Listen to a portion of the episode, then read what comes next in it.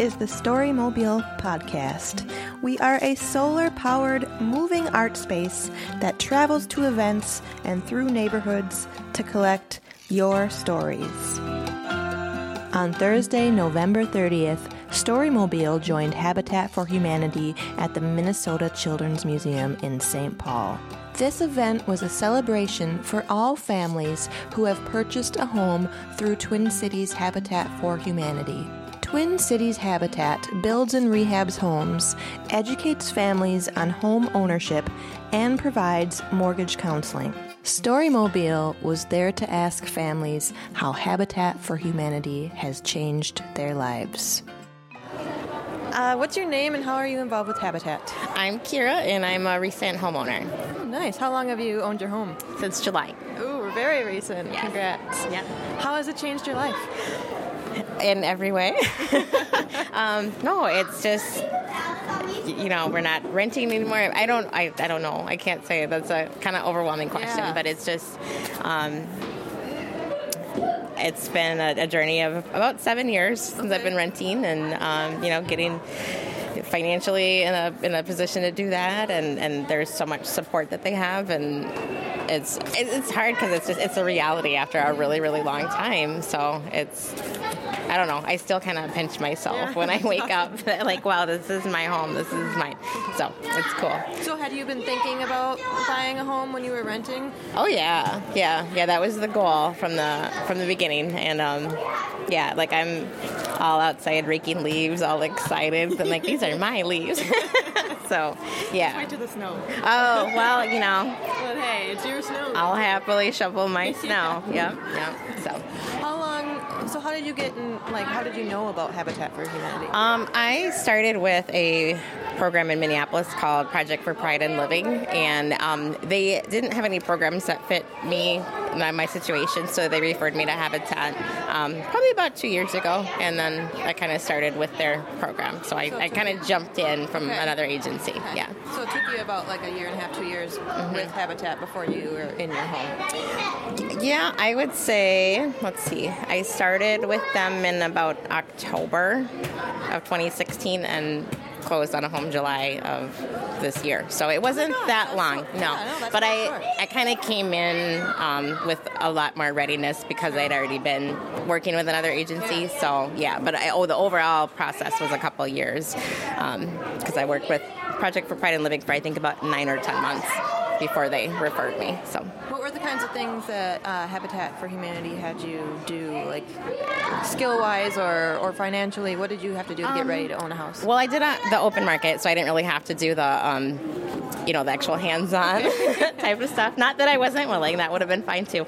Um, they did some really thorough um, home buyer education classes, so I, I want to say there was ten or eleven of those, and it's like two hours at a time. And I mean, we learned about lawn maintenance and uh, landscaping. We learned how to get along with neighbors. We had fire safety. I mean, it was like class, like anything that has to do with owning a home. They had one with like basic plumbing and you know repairs that kind of stuff and like when to call a professional like don't try this in your own home type of thing um, but yeah i mean everything that you could think of that you would need to know and they cover it in a class so i mean you even had to we had to start a lawnmower i mean Oh, outside yeah we had to like pull it I suppose so- you don't do that stuff when you rent at all. No. I mean, if you have a nice landlord, you don't do that Yeah, stuff. no, yeah, no. I lived in a like a community, so they had a, you know, they did the lawn and all that kind Yeah. of stuff. So yeah, I would would not know how to start a Have you, besides mowing the lawn, have you had to use any of those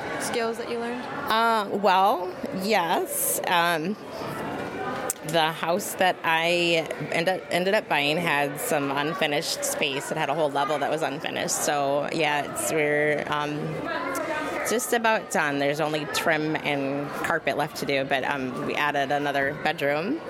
So yeah, it's definitely.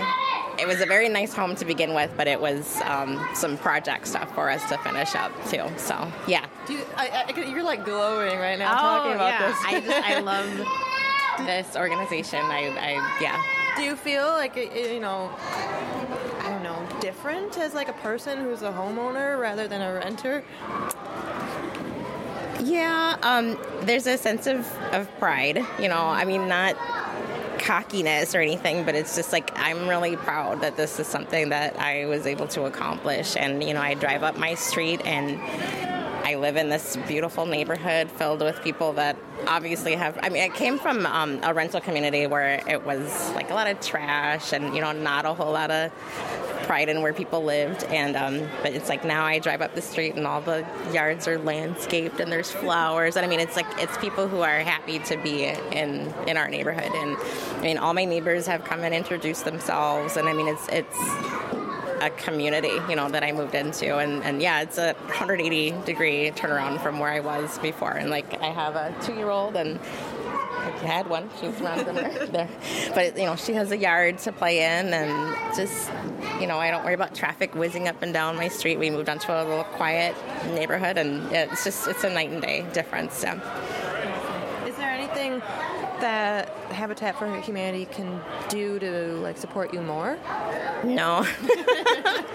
no, I mean even stuff like this after the fact. I mean this is I don't think I've been to the Children's Museum since my older kids were little and it's to me it's it's kind of an extravagance you know it's something that it's pricey and something that I wouldn't normally do and to have an event like this and you know they they're doing memberships I mean so it's like now for the next year I can bring her here and not have to worry about you know how much it's going to cost for this afternoon or whatever. So I mean, yeah, no, they. I'm a new homeowner, obviously. You know, this is my first event that I've been to. But if they keep doing stuff like this, I mean, no, they could not support me anymore. this they are already over, above and beyond. Awesome. Yeah. Thank you so much. Oh, no problem. Thank you. To hear more stories, learn more about Storymobile, and to find out where we'll be pedaling off to next, visit storymobile.org.